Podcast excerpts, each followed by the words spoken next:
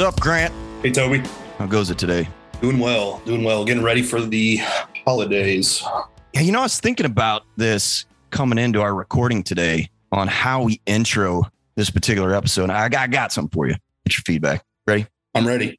On the first day of Christmas, Country Malt Group gave to me an episode with the top 10 season two recordings. no?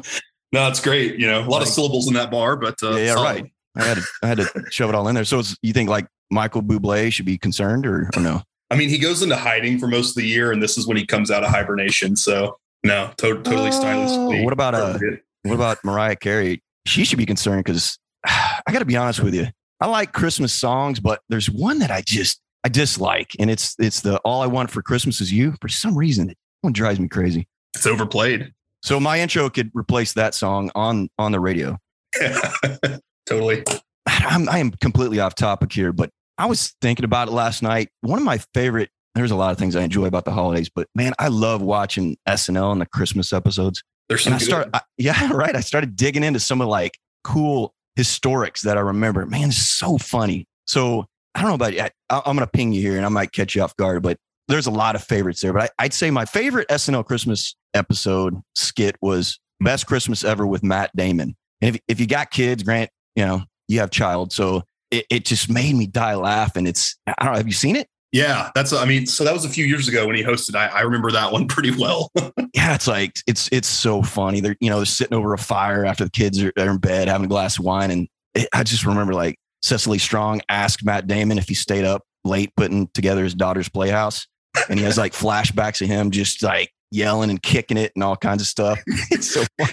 Oh man, and I I you know I know Tavin's not listening to this, but I had one of those episodes putting together a, a bicycle a couple years ago for him. Man, sure. what uh what's what's your favorite? You know, uh, there was a, cou- a couple years ago. There's so many. There's so many like classics that were even before my time. I think that's one of the great things about SNL is they play back like the the older ones. Like you know, there's the Eddie Murphy like where he's the Mr. Robertson guy. There's there's the the the Jon Lovitz. Um, I think it's like Hanukkah Harry. That one's pretty hilarious. But um, recently, I say recently, gosh, probably been five years ago. There's one where it's just Casey Affleck hosts, and and they go to they go to Dunkin' Donuts, and it, he's just you know he's just like Mr. Boston in it. He's got the accent, and he's Oh. you know he, he's he's sitting there in Dunkin' like ordering as usual, and they've got the sliding glass like entry to walk into the store, and he, he can't smoke in the store, so he's holding his arm out with the thing shut on his arm with the cigarette burning, and then he brings it inside and takes a drag and then puts it back. So great. Just cracks me Man.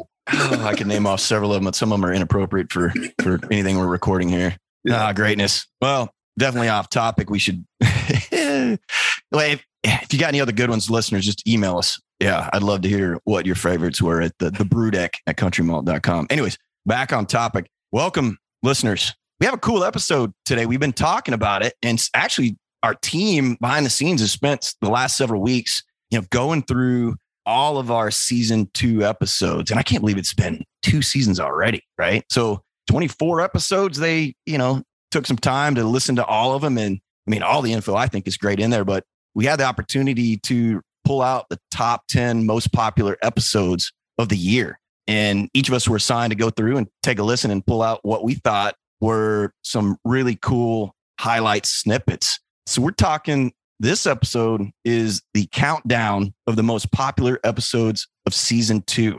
So we're proud to have uh, this year wrapping up and excited about season three, but we're going to spend a little bit of time opening up uh, the history box and reviewing the top 10. You ready, Grant? I'm ready. Yeah, I think it's a it's a good time to review everything uh, we did this year and, and kind of hit some highlights here. Nice. Are you going to do like the drum roll uh, in between each one?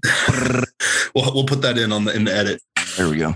All right, let's do it, man. Starting off at number 10 of the most popular BrewDeck episodes of the year. Number 10. It was the episode uh, on the smoothie sour.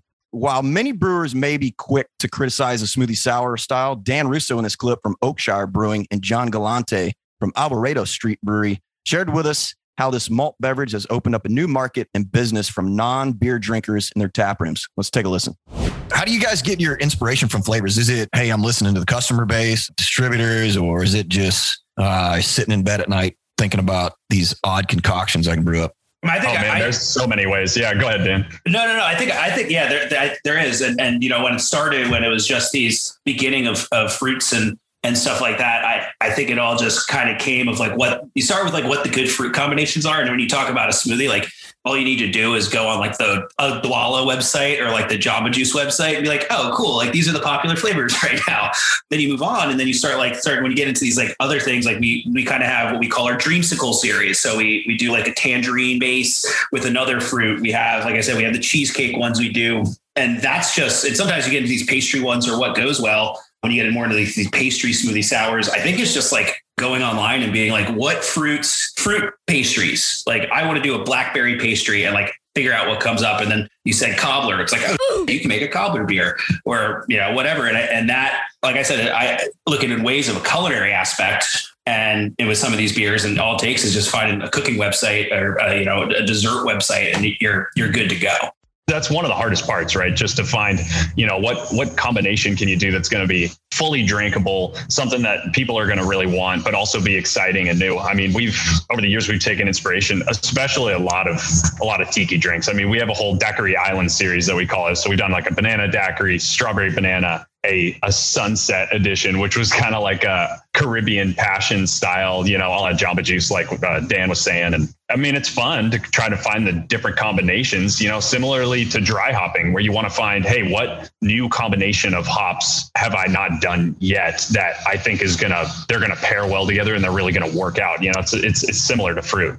And I think that a lot of that has to go, yeah, it goes back to, know, whether the cooking or barista or whatever it is, until you learn the fruits and really get to know them all and, and learn ingredients right, you have to kind of play it semi cautiously because you pick the two wrong fruits or you do something wrong. Like you make an undrinkable batch of incredibly expensive beer. You eventually get good at it and you can realize like, oh, this is what we need to do. But yeah, I mean, you want to make sure you're you're making something that the customers actually want to drink. I had someone ask me like, would you just make like a key lime pie like smoothie? And I'm like, you do it as a sour beer. Like, why not a smoothie? I'm like, because you know how much key lime puree would have to go into that and how it would be, how undrinkable it would be because that stuff is so sour. And they're like, I never thought of it that way. And you're like, well, that's why you're not the one making the beer.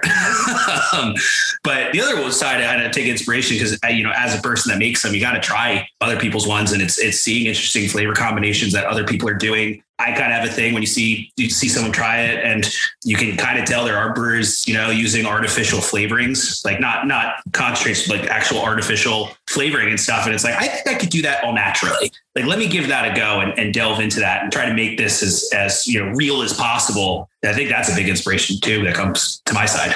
You kind of think like I'm trying to get this to taste just like juice or just like a specific beverage, and I guess where I'm getting at is at what point do you say, or do you even look at, hey, I got to balance the flavor of, you know, the fruits or whatever with some similarity of beer? Like if I have my eyes closed or a customer had their eyes closed and tasted it, do you want them to have some sense uh, that it, it is a type of beer? As far as like, um, you know, the characteristics most of us would think is a beer, as opposed to just, hey, this tastes like a smoothie. I think the reason that people are trending towards these and you're seeing these drinkers that are not coming and that you've never seen before, and that's something I don't think a lot of people like talk about. And this is you're, we're getting you know whole new customer groups that had never you know graced our pubs before until until we started making these beers. It's because they weren't beer drinkers. And I will, I will say the day I die. I mean, you can call it a malt beverage, whatever it is. Like it has malt, it has beer. We brew it like it's any other base beers. We just put a ton of fruit in it. I'll, I'll stand on my grave and say that this is a beer, whatever. But it's because it doesn't taste like beer, and it's getting people that are like, I don't like beer. And then all of a sudden, you see the the lady that only drinks wine, or the guy that only drinks cider, and then they're coming in and it's like oh and then you see then you see this thing on their table when you've never seen them have that before and it's it's kind of an eye-opening experience yeah, I think I think you hit the nail on the head. That's exactly what it is. I mean, especially being a brewer, you want a, a, little bit of that sour ale characteristic, but at the same time, we've got 29 or 30 other taps that we can fill with with regular beer for those beer drinkers. So it, you know, it, it opens up a market for people that hey, maybe they don't maybe they don't want something that tastes like a traditional beer. Eh, I mean, it's it's non-traditional for sure, but um, it's it's a fun thing. Just like we want to have a stout and a pilsner and a couple IPAs on tap, we you know we want to have something different for those people as well. I think what shows off the, these beers for good brewers, brewers that are doing them well, is that you, you kind of can get to that base sour beer, but you're able to like actually create a drinking experience where there are characteristics of the beer, but not necessarily because they're masked by your ability to make fruit because because the base beer is so good.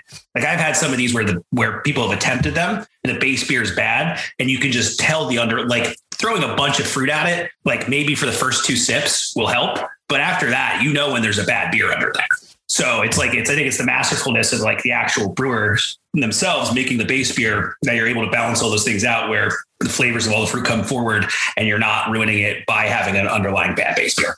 So it kind of sounds, Dan, like the base beer, you want it to be kind of a, a clean and fruity sour. Would you say that's right? You're, you, it's not like you, you don't want those like other flavors that can be in a sour beer, like that can actually be enjoyable, but like the horse blanket or more of those kind of Belgian flavors, you're, you're just looking for something very clean and sour as the base beer. Correct. Awesome. Next up, number nine here in our countdown. Number nine. Millet, business in the front, party in the back. What do millet, buckwheat, sunflower seeds, and hemp have in common? Josh and Jason Cody from Colorado Malting Company explain that these are all non cereal grains they malt in Alamosa, Colorado. These two brothers take farm to tap to a new level as only brewery in the world where every ingredient in the beers comes from their family farm. So, I mean, talk about vertical integration. Jason takes us back here with this clip to when they started playing around with alternative grains, is what we decided to call them. What drove demand and how it transpired. Take a listen. Basically, when we started working on these alternative grains was 2008 2009 when we first started seeing a bit of a demand for malting alternative grains. And when i say that i'm basically talking about gluten-free grains like millet buckwheat quinoa things like that. Um, that project got started and this is really harkening back to the beginning of the craft beer movement too with New Belgium New Belgium was was working on those gluten free beers long before anybody else, I think, even had the idea. Yeah, I agree with that. And uh, Really early. so they reached out to us as a small craft maltster, realizing that we could sort of do some different things. And it, the timing was right because simultaneously the Colorado Department of Agriculture had reached out to us too. They were trying to drive the millet market, and the millet Colorado is the number one millet producing state in the country. A little known fact there. And so the CDA was trying to help millet farmers up in northeastern Colorado do something like all farmers are having to do, which is add some value to their commodity. And so they reached out to us and said, Hey, if we could get you a grant for modifying some equipment, do you guys think you could malt millet? And like I said, the timing was right with the demand from New Belgium. And so we we said sure. And we modified one of our tanks. Mostly the modification came some CFM stuff on the fan side in germination, but then also in the screen size in the malt tanks. So we took the grant. It was a small grant, but we took it in and modified the malting tank so that we could put much smaller grains through the steep germ kiln process. And so that's really what got us started. And eventually we ended up malting uh, something called coix seed out of that they sourced out of the east, somewhere in the Orient. Mhm. And then we malted um, some hemp. We've malted, boy, if you can think of it, teff. Remember Teff? Yeah, the smallest grain on earth. like sand.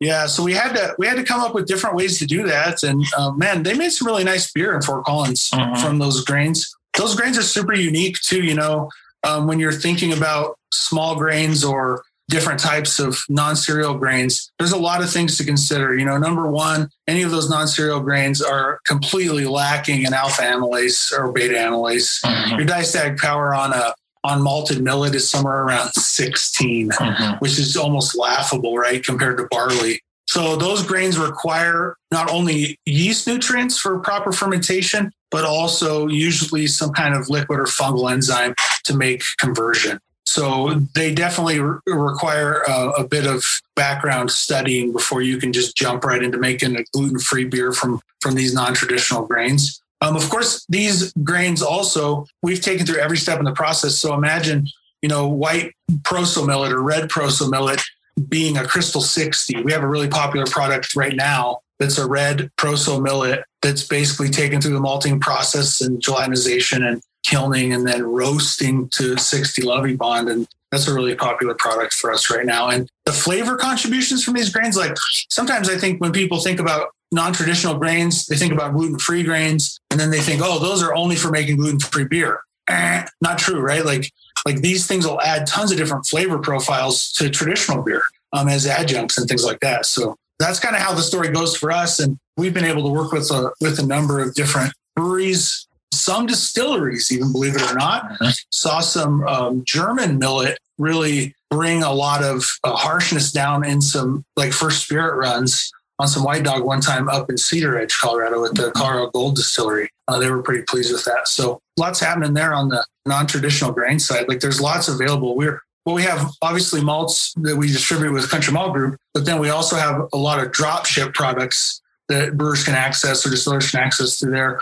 Um, right now, I think the total number we're working with with all those different grains that we're providing right now is about 93 different malts mm-hmm. from a host of different grains. All right, next up, our eighth most popular episode of the BrewDeck podcast for season two. Number eight, Fresh Hops of Yakima, episode 15.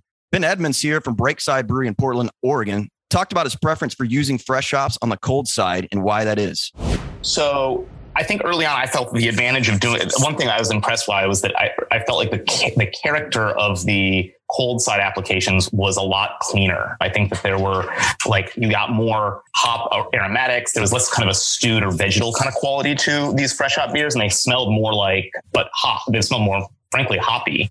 They also had a lot of this kind of chlorophyll plant characteristic that I didn't hate initially, but I think over time I just kind of felt like it was, it was a little too texture, a little too green, a challenge, you know. And so it's like you were you're trying to get this kind of green quality, this field like quality into the beer, but at the same time, I felt like some of these beers, even the best ones, when we were making them, the best versions of the ones we were making and ones I was tasting in the marketplace were usually still like kind of generic. Tastingly, you really didn't taste the varietal specificity. And the character was also kind of fleeting. Even though you had these wonderful hops, I think a lot of the hop character in them in these beers presented as again stewed vegetal composty chlorophyll a lot of negative things that were coming out of these beers.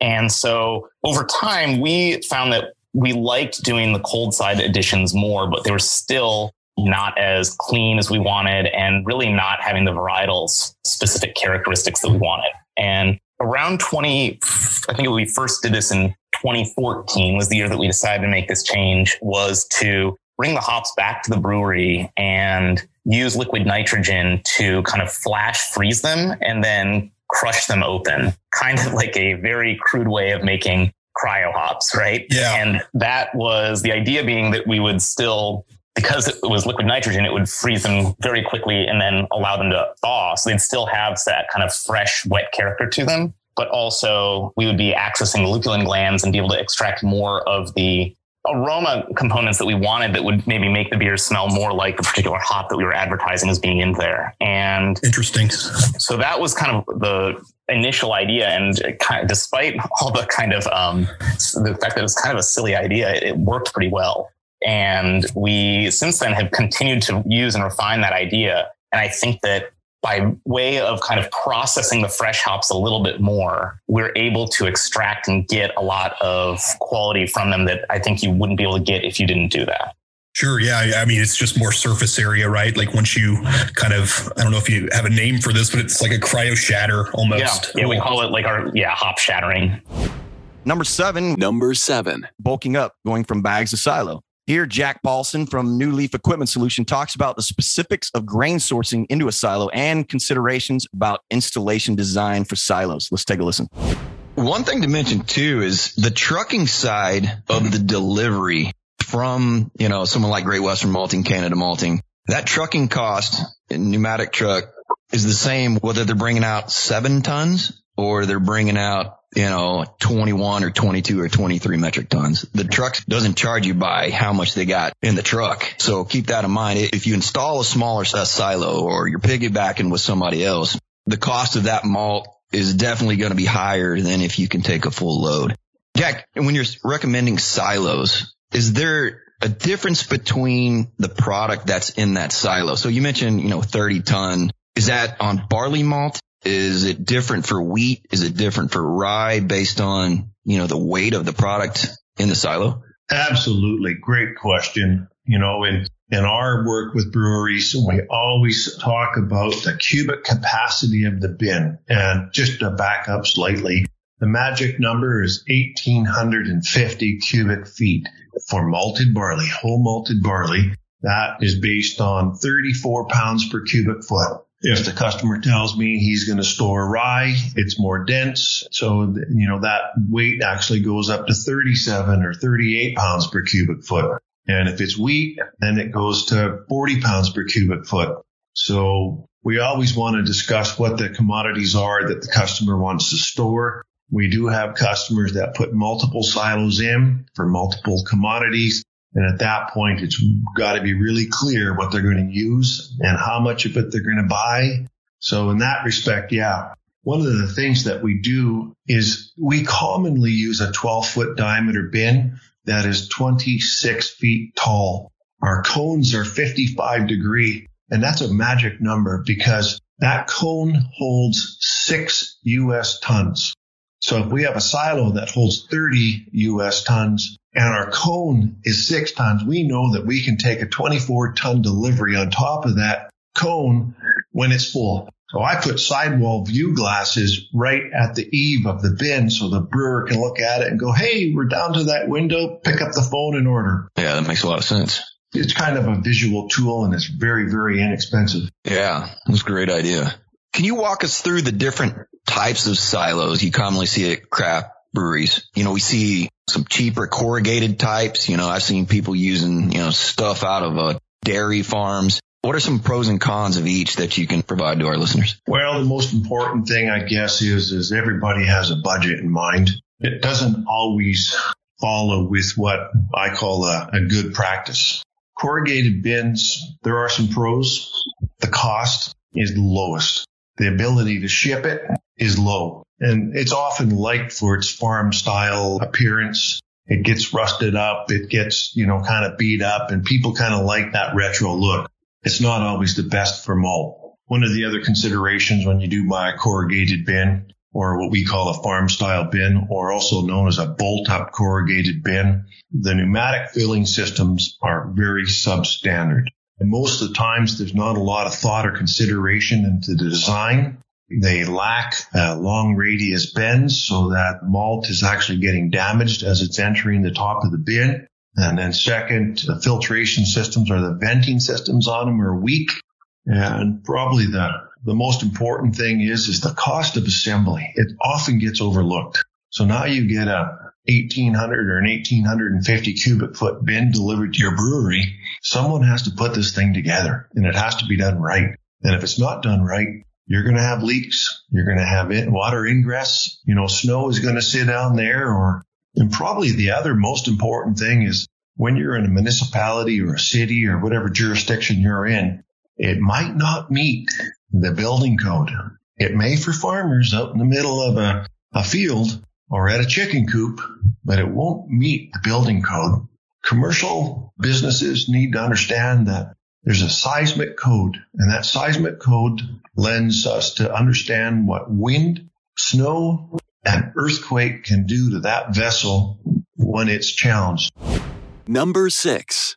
In sixth place is spring cleaning. This episode featured Dana Johnson and George Allen from Birko Chemicals. In this super clean episode, um, I chat with Dana and George on how to properly passivate stainless tanks using Birko's conversion coating method and why it's extremely important to take care of this step with new equipment and as preventative maintenance. With so much mystery surrounding this topic, especially for new brewers, the discussion will arm brewers with the knowledge to tackle this important step with their equipment and do it right the first time. Let's have a listen. Really awesome to have you guys on. We are talking spring cleaning. Well, I guess that's what we titled this podcast episode is the spring cleaning and very fitting to have you guys on. We, um, a Country Malt Group actually supply your products in, uh, almost, I'd say almost all of our DCs, but something that people overlooked in the industry and especially consumers, they don't really invest a lot of time or really think about what goes into cleanliness and the production of that beer as far as start to finish. They just think, ah, you know, this is fantastic to drink, but they don't think about the importance of cleanliness, even to the point of, you know, when the brewery gets a new tank or, you know, services uh, uh, some new equipment, you know, the intricacies, importance of that in producing beer for consumption later on down the road. So I'm super excited to talk about it today and especially uh, try to hopefully educate uh, our listeners and, and gives give those seasoned brewers a little bit of insight of, of what you guys do and some of the products that they can use. So let's start on passivation. We get this question a lot, especially at Country Malt Group. We got people looking, you know, at opening brewing or brewing and planning or, or kind of commissioning some new equipment. And the first question is, well, you know, how do I passivate and why is passivation in my stainless steel so important? You know, talk about that a little bit. Yeah, I'd, I'd, like to take that one. In fact, that I wrote an article for the new brewer on passivation and the kind of the different methods. And to really kind of answer your question on that, why is it so important? It's really kind of in my mind twofold, the reasons. You know, the first one is when you're passivating, you're laying down some kind of layer of something, uh, either chromium oxide is the, the common one that was used for many, many years. And that's using something like nitric and then allowing an air dry for 24 hours. And that, that's what, what I call traditional passivation. And then the other one that, that we, I've written about for many, many years, going back, you know, to the mid nineties is the acid first followed by oxygenated non-caustic alkaline cleaner. And in that method, it lays down what's known to metallurgists as a phosphate silicate conversion coating.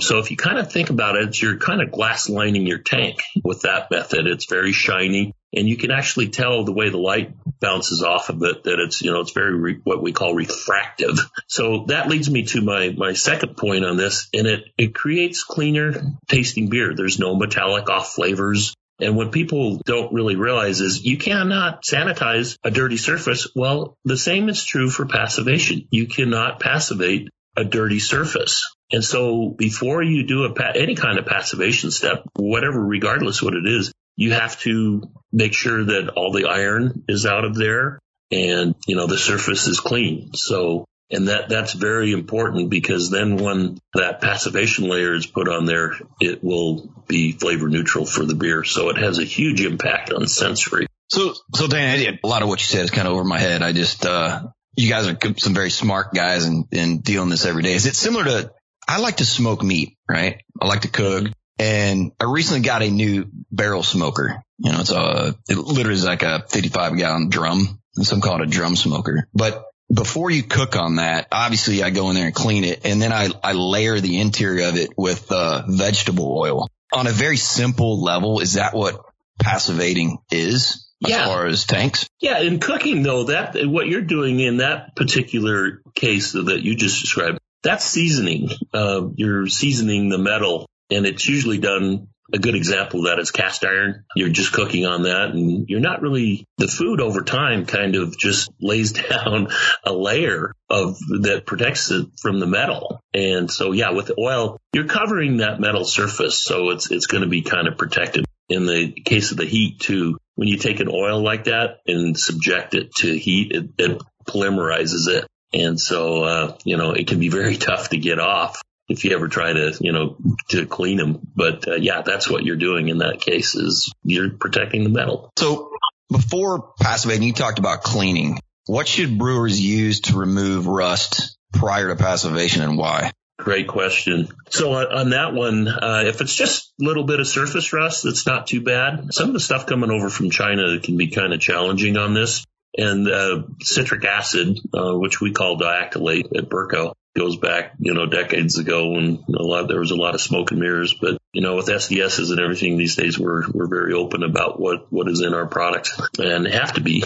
But the the citric acid is really good at chelating iron, so that that is oftentimes used just to get some, and that that works on pretty good quality stainless steel. But what I'm seeing a lot these days is with 304 stainless coming over from China, there's a lot of iron in it and it leaches out through the welds. And we're actually having to use uh, our Actec 100, which is uh, hydrochloric acid based, especially in hot liquor tank cleaning once they get going with that. But that's that's pretty extreme, and hopefully, you know, the folks out there are buying, you know, equipment that's in pretty good shape. And 316 is not as bad on that. So normally it's it's going to be you know citric and and sometimes even a, a pretty strong phosphoric nitric like a beer stone remover will will get some of that too but yeah worst case scenario you got to use uh, hydrochloric What's your approach or kind of the best method for overall tank passivation? I know this is kind of an open-ended question. We probably talk all day about it, but And we talked a little bit about it already, Dana. Any, any specific approach to, you know, the best method for passivation? Yeah. So as I mentioned before, and getting back to what I just said about uh, 304 stainless, I no longer recommend and I wrote in the article about this is that the inferior grades of stainless steel coming over from overseas these days, especially from, you know, China, metal is, is not as good as it used to be back in the 90s. George and I had this conversation last night about some of that really good metal that was being produced in the mid 90s. That stuff was bulletproof. I mean, it was, you know, really good quality stainless. But nowadays, I don't recommend the acid, you know, followed by air dry that everybody, you know, always used for years and works because it will flash rust. And then they've got their work cut out for them. And the citric acid won't pull it. And when they go to the nitric phosphoric, something like our ultraniter followed by draining it, but not rinsing it, and then going proceeding to the oxygenated non-caustic alkaline cleaner, something like, you know, breweries or Cellarmester. Either one works. And then you're laying down that conversion coating that is, is going to seal the metal. And I've been able to turn around some pretty suspect metal with that approach. And people that have been using that since the 90s, their their equipment still looks as good as you know when they put it into use. So it's been it's got decades of uh, track record out there. That's good stuff one quick add to that, and you know, because to Dana's point, it's like, yeah, years of these tanks looking good and still in, in great service. Thing to remember about passivation is it's not a one and done. So passivation needs to be reapplied, you know, on a scheduled maintenance program and things like that. And, you know, depending on your water and stuff like that, it could be twice a year or just once a year, but it, it's not, like I said, it's just not one and done. Yeah, that was a good one, Grant, for sure. Let's move on. Number five. Spill the Pills. It was episode nine of this season. It's an episode where, uh, from actually from a maltster's perspective on the Pilsner malt and technical details on malting this style of malt. And this one, Grant fills in for me as a host and dives into all things Pilsner malts alongside Tyler Scholes from Great Western Malting. They discuss current trends with this base malt and the technical ins and outs of the Pilsner malt in the malt house. Whether you're a seasoned brewer, well versed in Pilsner malt use, or just curious to learn more about one of our favorite malts, this snippet is jam packed with some serious knowledge gems that you're definitely going to love. Following this, a handful of brewers pop by to share their perspective on Pilsner malts, including Kevin Ely from Wooly Pig Farm Brewery, Cody Gannon from Westbrook, T.L. Adkisson from Foothills Brewing Company, and Kevin Davey from Wayfinder Beer. Would you say that American craft brewers are using Pilsner malt more as a base malt over the past few years than in the past? I think, you know, the answer is absolutely yes. Lagers in general have become more and more popular following a very long dominance of IPAs over the past decade. I feel like the shift is linked to a couple of things here. Consumers are looking for something different than an IPA or pale ale. I think that, you know, lots of consumers are conscious of alcohol content and they're looking for something a little bit lighter and pilsners and lagers tend to carry that along with it. And the consumer is also looking for uh, beer um, that pops shinin. This is showcasing the opportunity, even if Pilsner malt is used in an IPA or pale ale. It's becoming more popular because everybody wants to taste the hops. And, uh, you know, speak to any brewer, they'll tell you that the consumer is way behind the trend of themselves. You know, at the end of a shift, what does a brewer typically grab? Oh, light, refreshing lager pretty insane. You know, it's it's taken a while for consumers to get there, but you know, shift beer is lagers and pilsners and something light and refreshing. So you know, you could say that consumers are behind uh, a little wee bit. And you could also say that, you know, hops are the dominant characteristic that consumers are after nowadays and less malt forward character in, in your traditional pale ale or IPA. That's definitely what we're seeing here on the sales end as well you know, it's a, it's a bit tragic in a way. People are moving away from using a, a pale ale malt as a base and two row, even for that matter. And people are really going towards a Pils malt from a malter's perspective from your side and then you know it would make it would follow right that from my end the sales end we would see the same thing but it sounds like it's not just uh, regional is what i'm getting at you know here in texas i see it a lot and i thought it was mostly due to our hot climate but that's not even the case right it's happening kind of all over the us at this point yeah, I mean, I live in Portland, Oregon, and every single time that I go to a brewery, I'll see at least, you know, one or two lagers or pilsners or lighter color pale ales or IPAs that are on their menu. And that's what I gravitate towards. So it's happening all over the place. I feel like hotter climates led the charge in general, but everyone's catching up now. So, as a maltster, can you go through and tell us in the malt house what differentiates a Pilsner malt from a two row malt? Can you walk us through that all the way from raw barley to actually, you know, some of the specs and things you look for when you're malting it? Absolutely. Yeah, it is substantially different process. It does start with procurement. Pilsner malts target a premium barley crop. That's the first point I have to make. It's typically lower in protein. It typically has higher plumps, which is your 764ths and 664 sizings on a pan. And it's oftentimes more consistent kernel to kernel. So maltsters are looking for that premium barley to go into pilsners before they even begin the malting process. Once started, you know, the malting process begins in steeping. And, you know, maltsters tend to put on their kid gloves when it comes to malting pilsner malts because you know, they want to treat it with the utmost care and ensure that they control the modification throughout the entire process. So that starts with steeping, typically targeting anywhere from 42 to 44% moisture at cast out versus your typical two row or pale high color at you know 45 plus moisture content. So we're starting with less moisture to reduce modification. We then drop it into a germination bed and we control temperatures, control airflows, apply maybe a little bit less water all the while controlling modification again.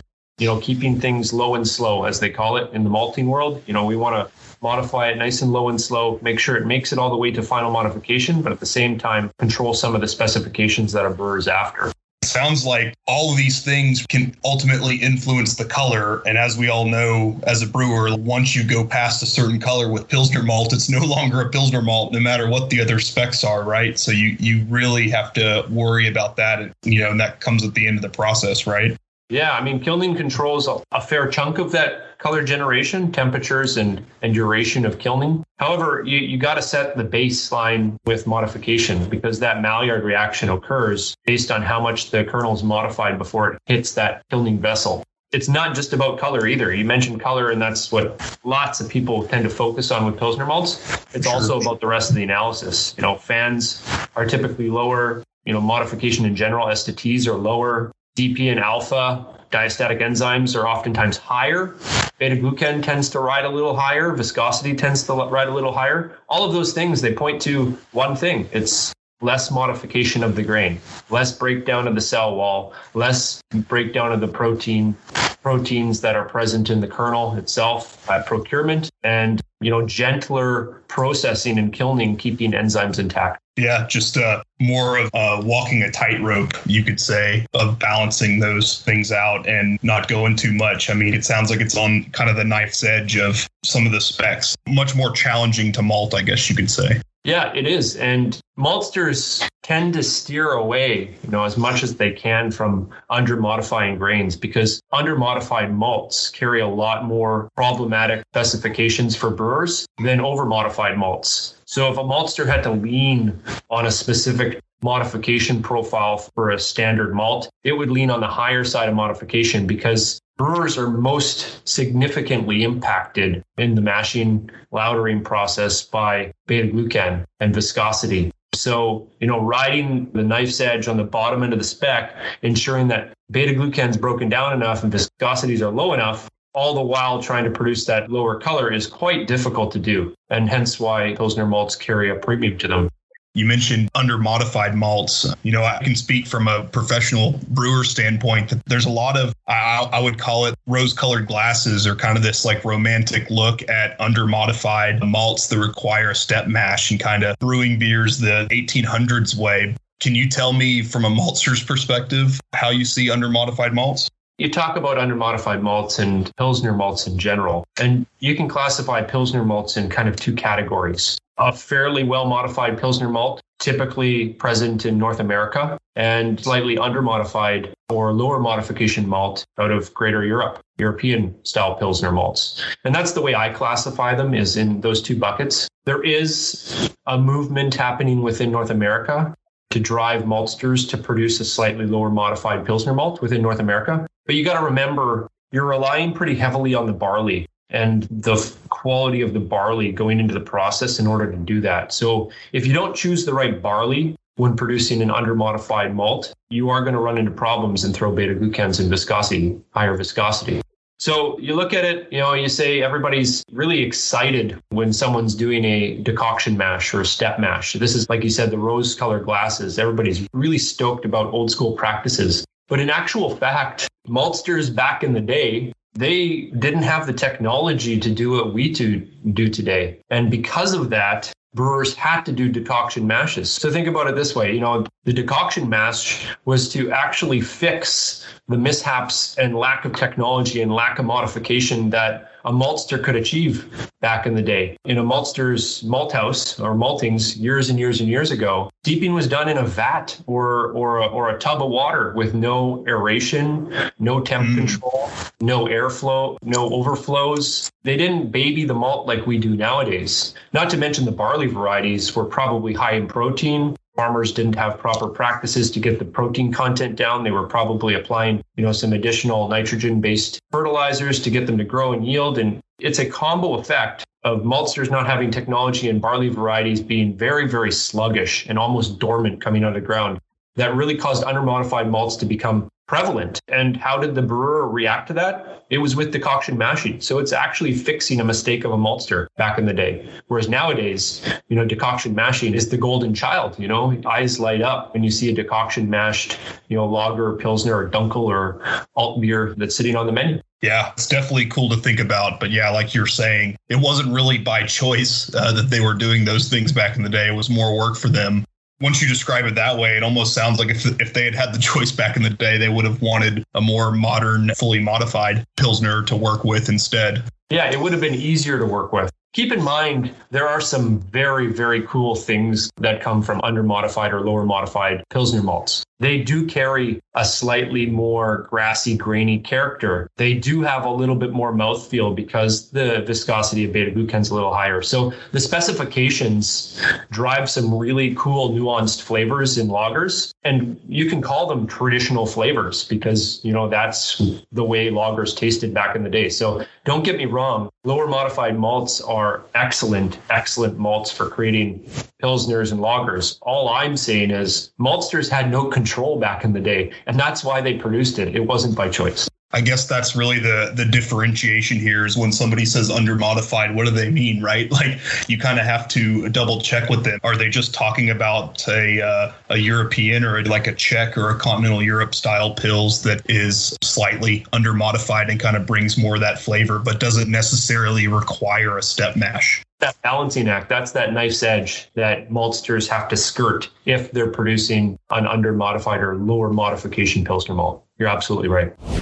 Number four. In fourth place of our countdown is breeding hops and growing crops. It was episode five this new season. The episode was a handful of heavy hitters in the hop industry. Jason Perrault, who is a renowned hop breeder and farmer, Joe Catron of Yakima Chief Ranches, and Kevin Smith and Kevin Quinn, the two Kevins, as I'm calling them, who are responsible for crafting the insanely delicious beers at Bale Breaker Brewing in Yakima, Washington. During the episode, an interesting discussion pops up about hop terroir and whether or not to celebrate it in commercial brewing. Let's give it a listen. Sat in on a presentation that Drew Gaskell was doing and specifically talking about kind of that relationship and the selectiveness, if you will, in you know who you bring into the fold as far as come you know allied growers or growers, if you will, into the family of Yakima Chief Ranches. So so I know uh, you take a lot of pride in what you guys do. When you come across a new varietal, is it something you would say, hey, this varietal would be awesome on Jason's ranch or the Smiths or or or is there a decision made of, you know, what would grow best on a particular plot of land versus another? You know, in breeding circles, we we call it specific adaptability versus general adaptability. So, you know, specific adaptability would be adaptable. It's adaptable to very specific site or region. Whereas general adaptability would be a variety that's more generally adapted to a, a larger area. And our goal really, you know, in, in, a perfect world, you have something that has really excellent general adaptability that can be grown really just about anywhere, at least anywhere where hops are, are traditionally grown. By, you know, saying we're going to target specific farm or, or a specific small area, it really limits the, the amount of success, potential success of that variety. So we're really looking for something that, you know, we could grow across either, if not the Pacific Northwest, at least, you know, uh, across the, the major regions within the Pacific Northwest. That's about as specific as, you know, if we dial it in. in in the brewing world, sometimes there's not a whole lot of understanding about terroir, and I, I think it is important. You know, I've been I, have had the privilege of, of coming up and being a part of selection, and you know, actually doing a rub and smell of a, a Simcoe in Washington State might be completely different than Idaho, for instance. Talk a little bit about terroir and kind of what you guys see as far as characteristics and final product.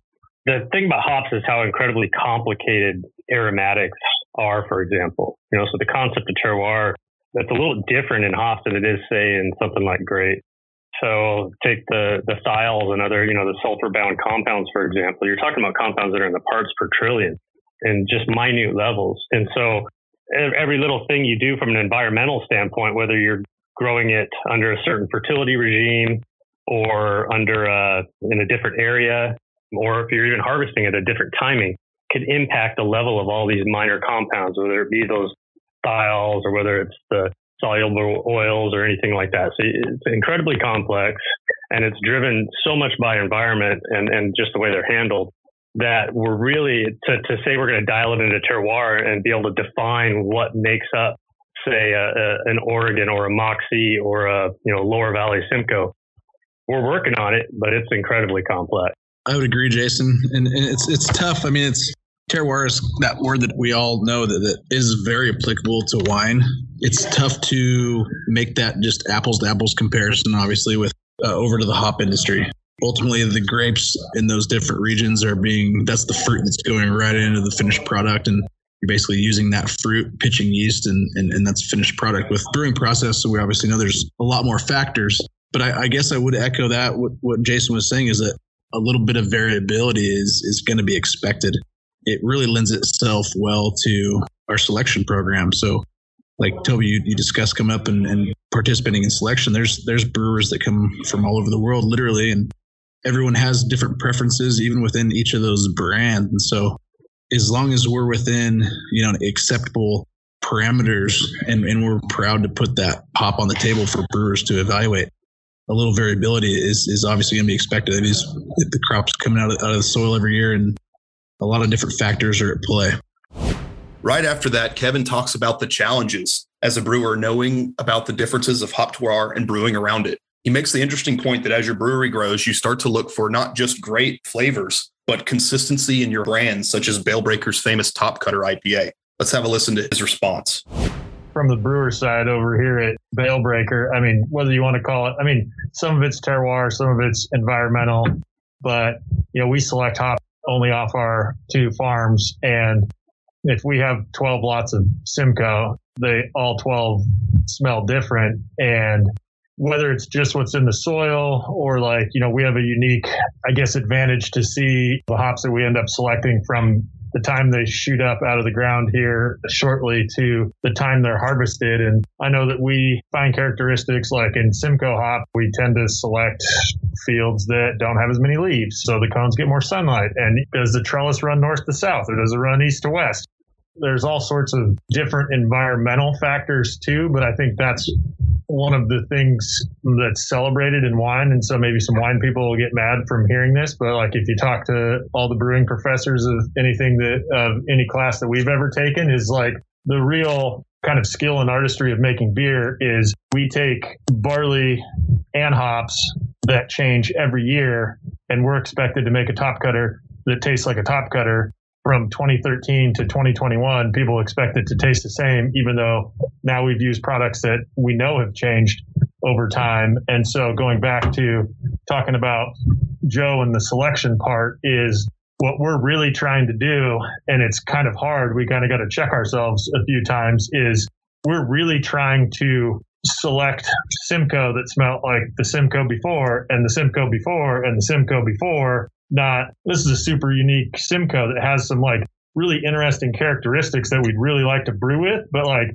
that's our main hop in Field 41 Pale Ale. And so how is that going to affect the final product of Field 41? And then are people going to think it's not Field 41? So, I mean, there's definitely terroir and there's definitely environmental stuff, but it's instead of in the wine industry where it's kind of celebrated, we're trying to minimize it, which is kind of an interesting difference between terroir and, and probably why it's not as celebrated and stuff in brewing because we're trying to eliminate it.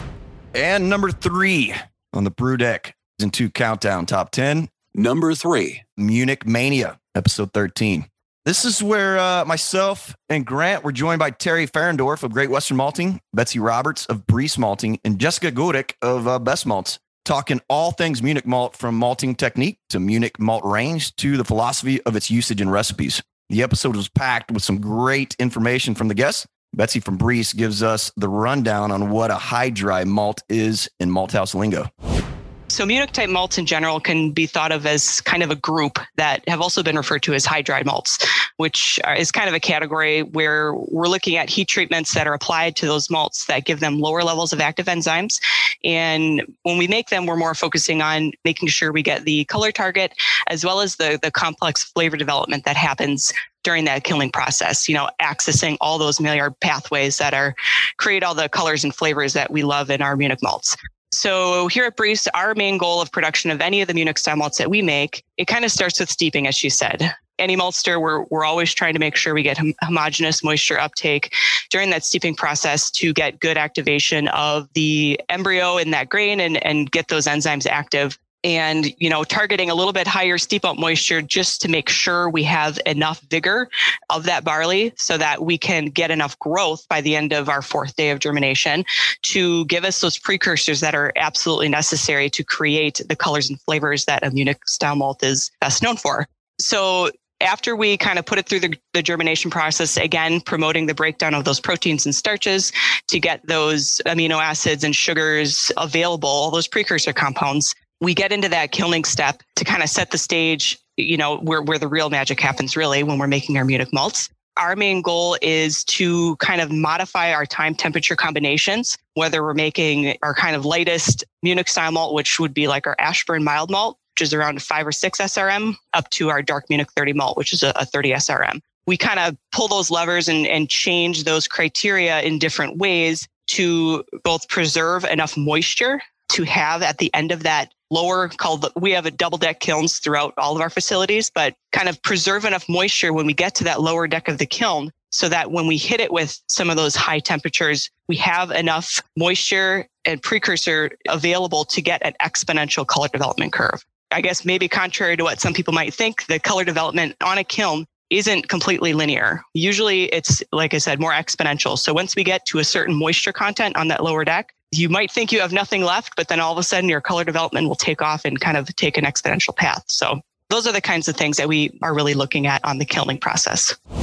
Later on in the interviews, while speaking with Jessica from Best Malts, we talk about the old school Lausmann Street malt house design that Best uses to craft their Munich malts, give them their character.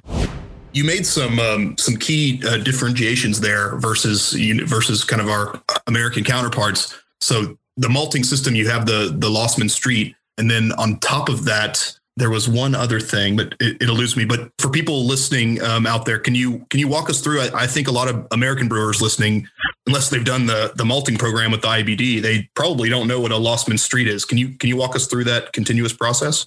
So the Lausmann process is actually pretty easy. So in the Saladin system, you just have a box and you're filling it with um, your crop and uh, then you're turning it with your screw turners, right? And you are watering it, and then everything goes into the kiln. So in the Lausmann system, you have like small boxes. So you have small batches, and they are wandering. So like they are moving on the ground um, forward to the kiln. And the, the first part of the Lausmann system is filled with the fresh from the steeping system coming crop. And then after some days, it's going forward and forward and forward. So you can be pretty fast in reacting to what the, the malt is needing at the moment. Yeah, that's that's very neat. You know, it's just something that you don't see over here. So I'm kind of I'm kind of geeking out about it. But in brewing terms that most people listening would probably understand, it's like the Saladin box is kind of like batch sparging, and then the the Lausmann Street would be more like fly sparging, right? It's a continuous process. Yes, yes. But also in Germany, it's a pretty old school system. So nearly nobody has it anymore because oh, really? it's, okay. um, it's eating a lot of um, money in form of electricity and heat and, and stuff, right? Gotcha. But yeah, just a neat traditional process. And finally, towards the end of the episode, we delve a bit into the general German brewing philosophy where we contrast American craft brewing recipes containing many different malts versus traditional German recipes containing only one or two different malts. Let's take a listen. Well, can you walk us through the, the German or continental European philosophy, so to speak, of using Munich malt and beers? I know, you know, we mentioned that Munich is considered a base over there, but for example, many American craft brewers use Munich malts in just about any style, pale ales, IPAs, etc. It just doesn't matter. American brewers don't really follow any rules for the use of Munich malts. It's different in Germany, I'm assuming. And how do you typically see German or European brewers using the Munich malt?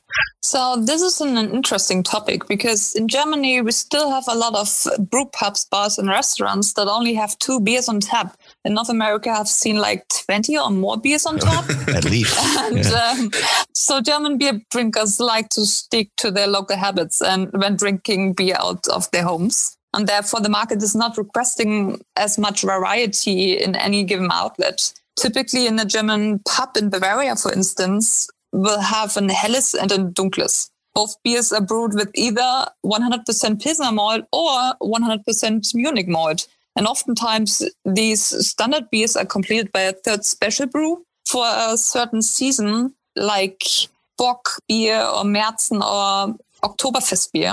It's not unusual for some of the established brew pubs to use the same old recipes for 100 years or more. These are kept as a secret and handed down from generation to generation. And the correct mixture of our best malt, for example, is of course the integral part of the secret. And German culture and food habits are closely linked to beer.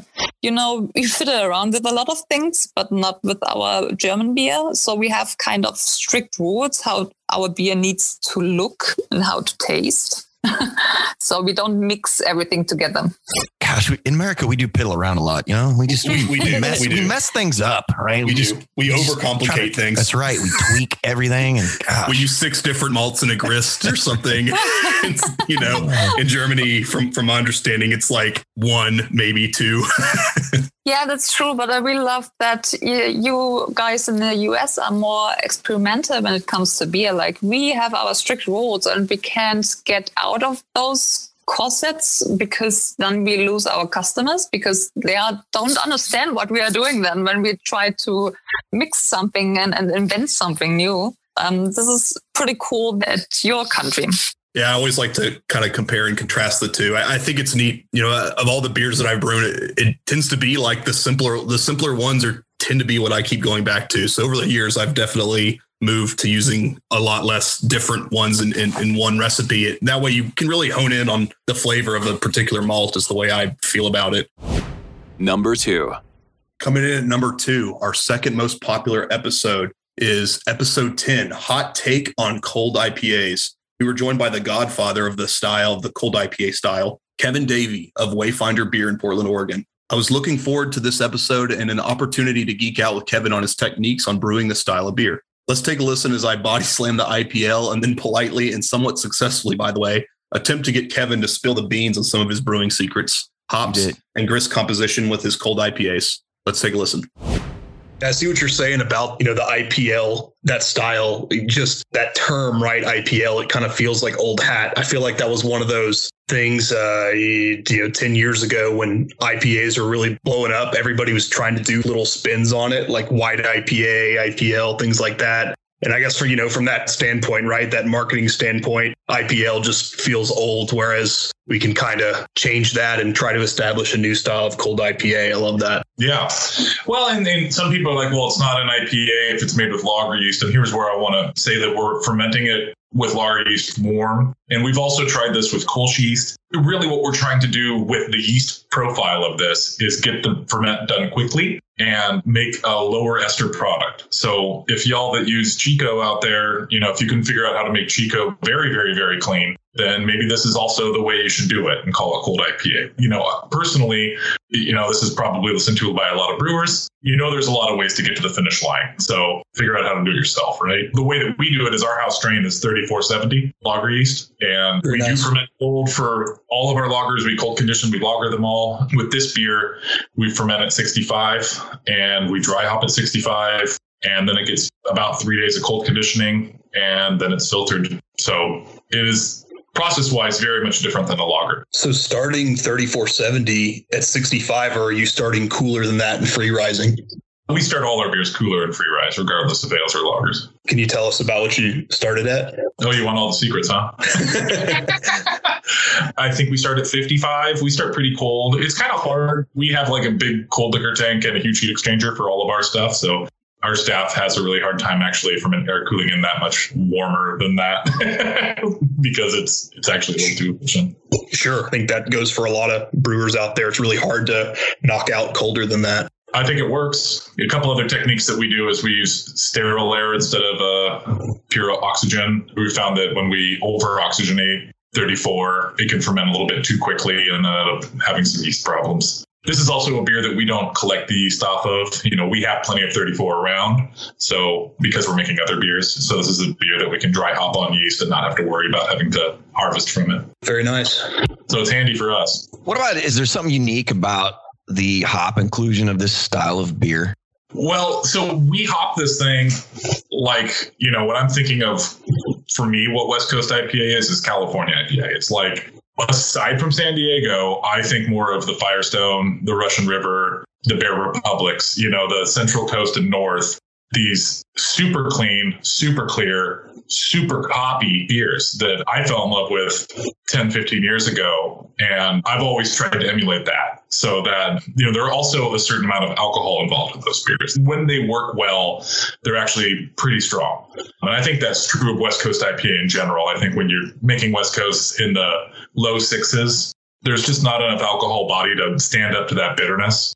And if you don't have the bitterness there, then you're losing something too. So then it ends up being more of a strong pale ale, in my opinion. So with these beers, we, I think with cold IPA, it's like 20 BUs of Magnum and like 35 BUs of Flex at the very beginning. And then there's also a 10 minute edition and a Whirlpool edition. So we're, I think when it comes back from the lab, the last time we checked it, it was in the mid 60s, but we're shooting for 70s if we can get it. Right there in the IPA range for BUs. Okay. What yeah. about, could you tell us about grist composition? You know, re- reading, I'm trying to do my homework here. This style, unfortunately, hasn't made it out to Texas yet, but I think it's heading east out of the Pacific Northwest. So, nice. for our listeners out there, can you tell us a little bit about like grist composition? I know typically in a cold IPA, there's some adjuncts. Yeah, so that's indicative of the style more than IPL. So I feel like IPL was always the malt was similar to a West Coast or even like, you know, Midwest IPA, where it's pale malt, maybe some carapils, maybe some wheat, maybe a little bit of caramel malt. That's not what we're doing. We're doing 70% Pilsner malt, and the Pilsner malt being North American Pilsner malt, and then 30% adjunct. We've gone back and forth between rice and corn. Right now, rice is just so expensive. I'd prefer the rice, but rice is just, I think I'm, I would be paying 40 cents a pound more for rice. Now, the moment we've all been waiting for. But our most popular episode of season two of the BrewDeck. Number one. I'm sure you've already heard it, but if not, episode six, Dextrin Malt. What's up with that shit? In this clip, our own Mike Heinrich talks great Western Dextr pills and what specific styles of beers may benefit what he coins the silent partner. We also learn a bit about the Welshman drinking, drinking preferences and what Grant refers to as the Texas sports bar pour. Let's take a listen.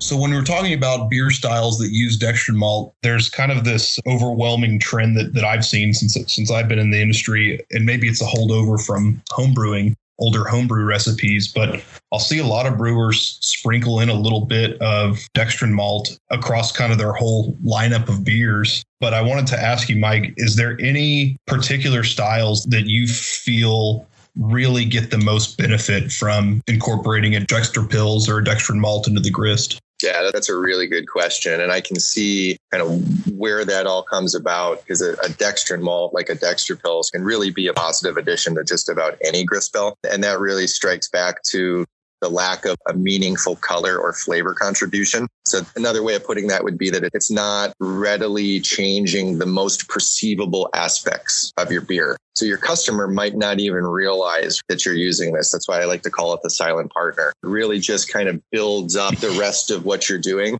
And unless you're using a relatively undermodified base malt, this can really give you the positive aspects of that under modification while you can realize all the benefits of a fully modified base malt, which is far and beyond the most common type of base malt to use for, for a number of reasons. So I think that kind of first and foremost, it sets its own stage very well if your goal for your beer is a relatively dry finish, you know, where you want something very thin, almost watery, if those are your goals, then perhaps it's not the best addition, but but typically most beers can benefit from a from a small addition of, of this style of malts. A style that would benefit from this more than others would be anything you're using adjuncts in. If you're making lagers with those, and that's because those adjuncts do not contribute the beta glucans and the insoluble protein that an unmodified barley kernel like a dextrin malt would be able to contribute. So it's going to kind of be able to backstop some of those thinner, waterier kind of mouthfeels that, that tend to come out of a thinner high adjunct beer. But really, yeah, any beer can benefit from this. And who doesn't like lacing on their glass? So unless you're looking for something very thin and you're you're drinking a pint in London and foam is a negative thing, which when you learn brewing from an old Welshman, you know these things. Um, is that is that true? That negative really? Yeah, it, it is, yeah. And people will send their pint back because they feel like they're getting shortchanged. They want ah, a full pour. Oh, I see foam is perceived as not a full pour in that case. So um, yeah. it kind of depends on your market, I guess. But in within North America and within the consumer base that we all kind of live our day to day and I think that everybody wants a nice, stable, foamy head on there. Well, you know, I got to say, I've seen that down here in Texas before. And when I was brewing, we used to joke about it and call it a sports bar pour because if you're if you're ever at you know your local sports bar there's always that kind of that kind of person that wants a 31 degree American light lager with absolutely no foam for you know so they get the maximum in the glass. So maybe there's some overlap there with Welshman thinking. the stadium experience. The stadium experience. Yes. Good old sports bar pours. Well, for thirteen dollars a plastic cup, I don't want. I guess maybe in that instance, I could agree. Yeah, yeah, for sure. The stadium prices are outrageous would you be able to give us any kind of rule of thumb for the brewers out there listening? If your inclusion rate of your dextr pills or a dextrin malt is something like 5%, would you be able to give us any kind of idea of what it would do to the finishing gravity of the beer, uh, how many points it would raise it, or anything like that? Well, it's going to have a similar degree of extract contribution, really, and fermentability as a crystal malt. So I, I, guess I would lean on kind of what would you expect out of your 5% contribution of a crystal malt and kind of look at it that way or use a brewing calculator that way because really the extract that it's contributing isn't going to impact your final gravity the same way a base malt, you know, extract contribution would because this is, you know, large dextrin chains. And that will also depend somewhat on how you control your mash. Are you adding enzymes to it and potentially different things, what your final gravity impact may be. But I think a rule of thumb would be if you're familiar with how a crystal malt behaves within your beer and with your yeast throughout fermentation, I would look at this as a similar type of effect like a crystal malt with no color. Gelatinized barley.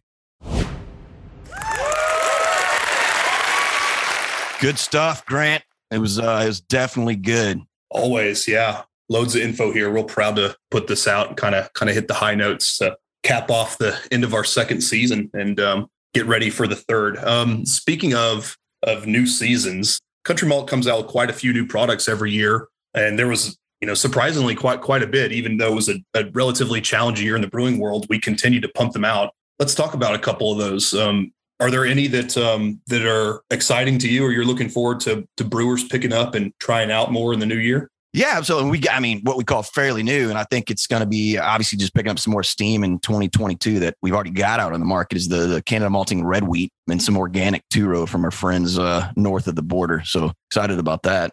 You know, YCH, obviously is uh, very innovative in what they do, always uh, uh, coming up with new stuff to the market. And, and some of those uh, to highlight the HBC 630, Talus, Cryopop, uh, obviously is, uh, is already hit the market, but always curious and excited about what they what they have in store for us in 2022. What about you, Grant? For sure. You know, I'm glad you brought up the the YCH hops. Those are one of the first ones I thought about. You know, the, the hop industry always is putting out new stuff and you know radical flavor differences HBC 630 is one I'm I'm especially excited about, um, kind of coming out as and actually being available for contract. It's it's got this awesome like cherry candy flavor to it. Just fantastic. And then I and then the other two ones you mentioned, they came out this year, but I, I feel like the majority of the of the brewers out there haven't even got to try them yet. And that's Talus. And to me, Talus just has this amazing grapefruit zest, grapefruit quality to it. It just really works awesome in an IPA. It's kind of like what you know some of the older um, YCH bred hops were in the past when they first came out. They really took people's breath away with the the aromas they put out, and I think they're they're not missing a beat here with Talus. I think it's just awesome. So I want to see more IPAs with Talus here in this new year for sure. Great point. And the, the other thing that just want to mention again, and Grant, uh, I'm sure you can chime in here, but certainly the continued talk about the challenged barley market now and the importance of uh, going into 2022, understanding and taking a, a deeper look at uh, at your malt COAs. I'm glad you brought that up, Toby. Yeah, to my understanding, as as we record this, it hasn't the newest crop hasn't quite come into 100% of the bagged malt, but it's just now coming into 100% of bulk malt. Um, you know, just as we're recording this, so kind of cutting edge info here. But I think I think the important point is that this year brewers really need to understand their COA more more so than the past couple years. They need to check out their COA, look at their beta glucans, look at their total protein, and probably most importantly of all, measure and adjust their mill gaps and and do some sieve testing. You know, it, in these times, not not just for CMG malts, but all North American malts in general, you're just going to have lower plumps, right? It doesn't mean that you can't get the most extract out of the barley necessarily, but with, with your processes. But what you need to do is is make sure that your crush is good, right? So smaller plumps, they need to be the gaps need to be tighter in order to fully break all the kernels. So it's just something that I, I've been telling brewers to watch out for lately. I think at the end of the day, just open line of communication with uh, from the vendor you purchase your your malt from is is key as well. For sure. Well, awesome, man. I really enjoyed that episode, Grant. And uh, from all of us at Country Malt Group, thank you all for uh, your support and continuing to, to listen to the BrewDeck podcast. We're uh, we're ex- especially thankful uh, for those guests that have joined us and taken out portions of their day to to spend with us and and talk all things malt, hops, brewing, etc. So I really appreciate uh, the time they've spent. And if you haven't already, be sure to like and follow the BrewDeck podcast wherever you subscribe. And really looking forward to season three, Grant. I know the first one that we're working on now is is pretty cool. Uh, brew year resolutions. That's uh, right. We're at, yeah. right. We're going to send out a note and look for it in uh, in your inbox, folks. If uh, we're going to ask for some participation from the listeners to provide uh, kind of what their their brew year resolutions for are for uh, 2022 and uh, chat about some of those on uh, the first episode of season one. So looking forward to it. Absolutely. Yeah. Well, happy holidays and happy brew year from all of us here at the BrewDeck podcast and Country Malt. Looking forward to seeing y'all for next season. And um, sure we'll have a lot to talk about. Absolutely. Cheers, everyone. Thanks, Grant. Talk to you.